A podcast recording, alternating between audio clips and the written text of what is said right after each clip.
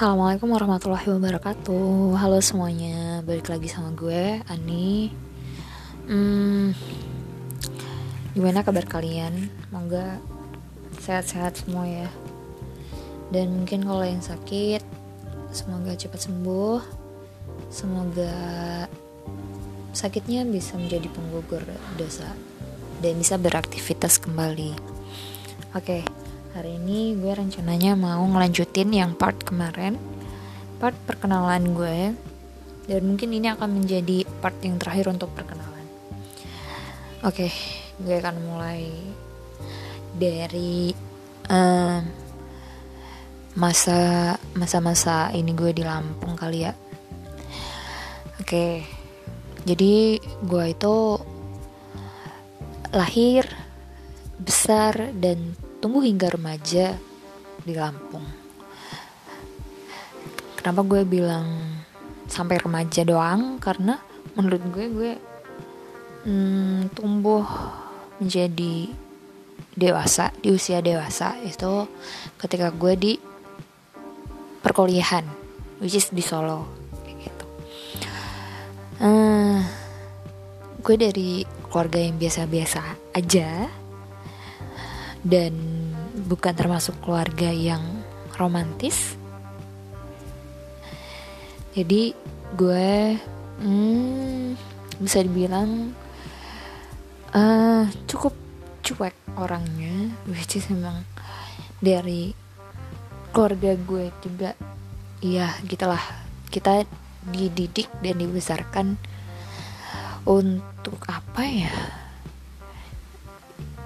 bukan termasuk yang ya romantis gitu. Ngerti gak sih? Kayak misalnya kalau keluarga ada keluarga yang misal kayak apa apa bareng makan bareng ini bareng itu bareng. Nah, gue bukan termasuk yang kayak gitu karena hmm, apa ya? Ya gue nggak tahu sih. Uh, terus gue termasuk orang gue termasuk anak yang uh, diprotek banget sama ibu bapak gue. Jadi uh, dulu ketika di Lampung kayak gue ke mana-mana harus sama orang tua. Gimana ya? Maksudnya kayak mau pergi ke mana dianterin pergi sini diantar dijemput gitu mungkin karena gue anak perempuan satu-satunya sih. Terus hmm, gue dulu aktif di organisasi juga. Mulai SMA kelas 1 dulu tuh gue termasuk orang yang sangat-sangat pendiam sangat-sangat pemalu. Mungkin beberapa orang yang belum terlalu kenal gue atau pertama kali first impression ke gue juga bakalan kayak gitu sih. Banyak orang yang gue temuin kayak gitu. Kayak ya apa ya gue memang orangnya nggak banyak ngomong sebenarnya. Ketika gue belum nyaman sama lingkungan itu ya gue nggak akan banyak ngomong. Gue termasuk orang yang sulit mengendalikan emosi dan kalau mungkin kalau udah kenal sama gue gue bakalan cerewet. Dan gue kalau marah tuh ya kadang bisa gue luapkan dan kadang juga gue bisa diem aja. Kalau gue saking udah saking marah kayak gue udah diem aja. Dan mungkin perilaku gue akan berubah ke orang atau ke lingkungan Nah itu mungkin gue lebih menjelaskan tentang uh, sisi negatif mungkin bisa dibilang atau gimana? Um, lanjut, hmm, gue kuliah sekarang di Solo. Kalau dulu gue menghabiskan waktu masa atau masa kecil gue di Lampung sampai dengan remaja ini gue di perantauan. Hmm pertama kali lepas dari orang tua.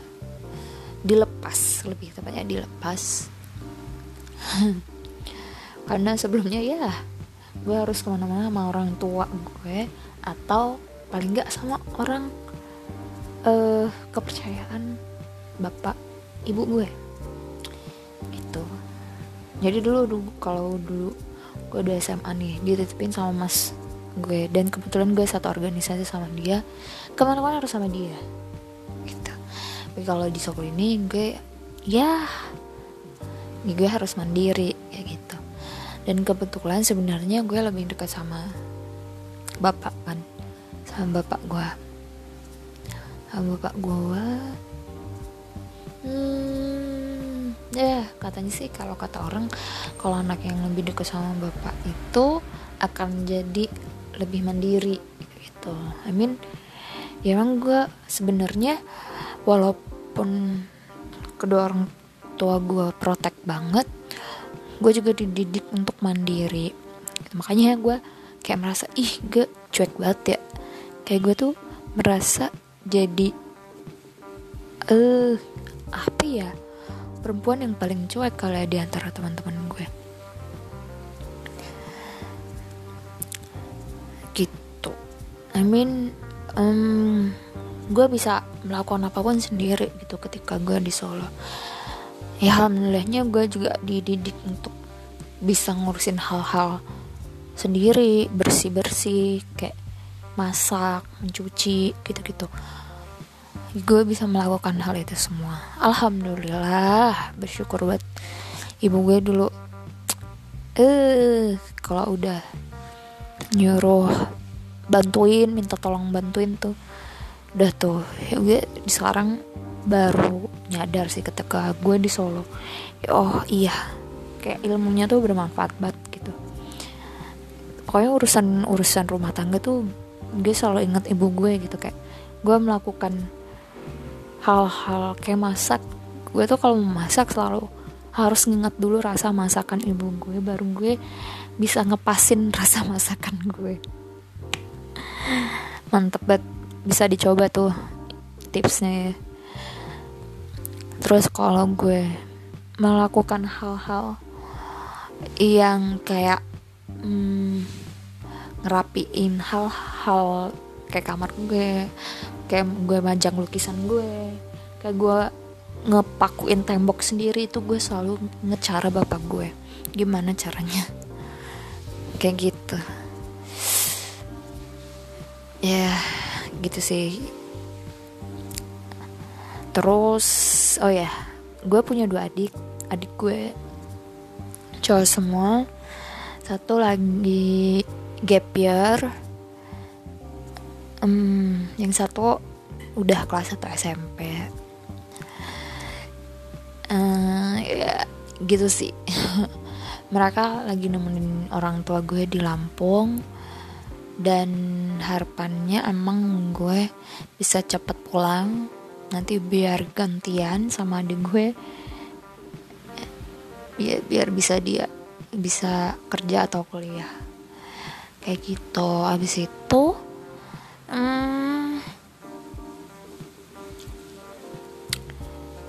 apa lagi ya? Mungkin oh ya. Yeah. fun fact fun fact. Gue tiga bersaudara. Jadi ada gue ada gue nomor pertama dan ada gue nomor kedua. Nah biasanya nih kalau saudara kandung nih walaupun dia beda beda apa ya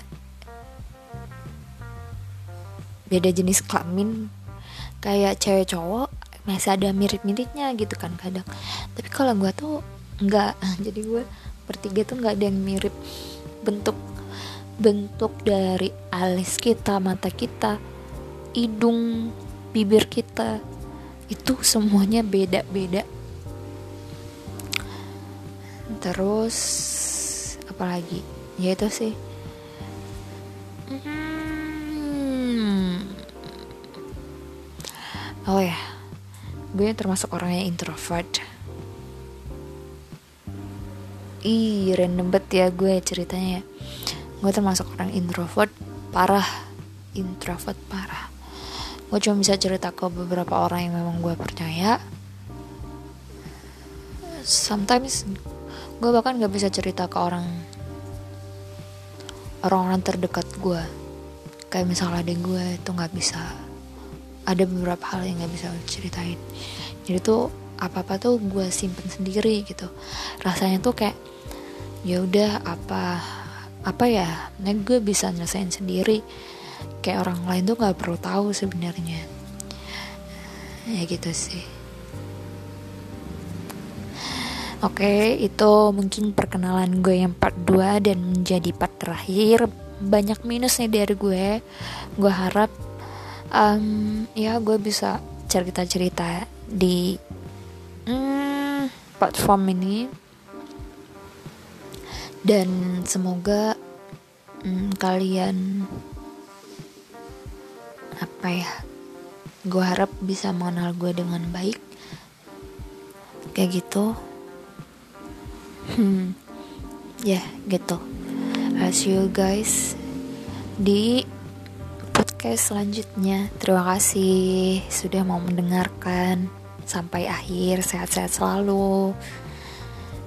Bye. Assalamualaikum warahmatullahi wabarakatuh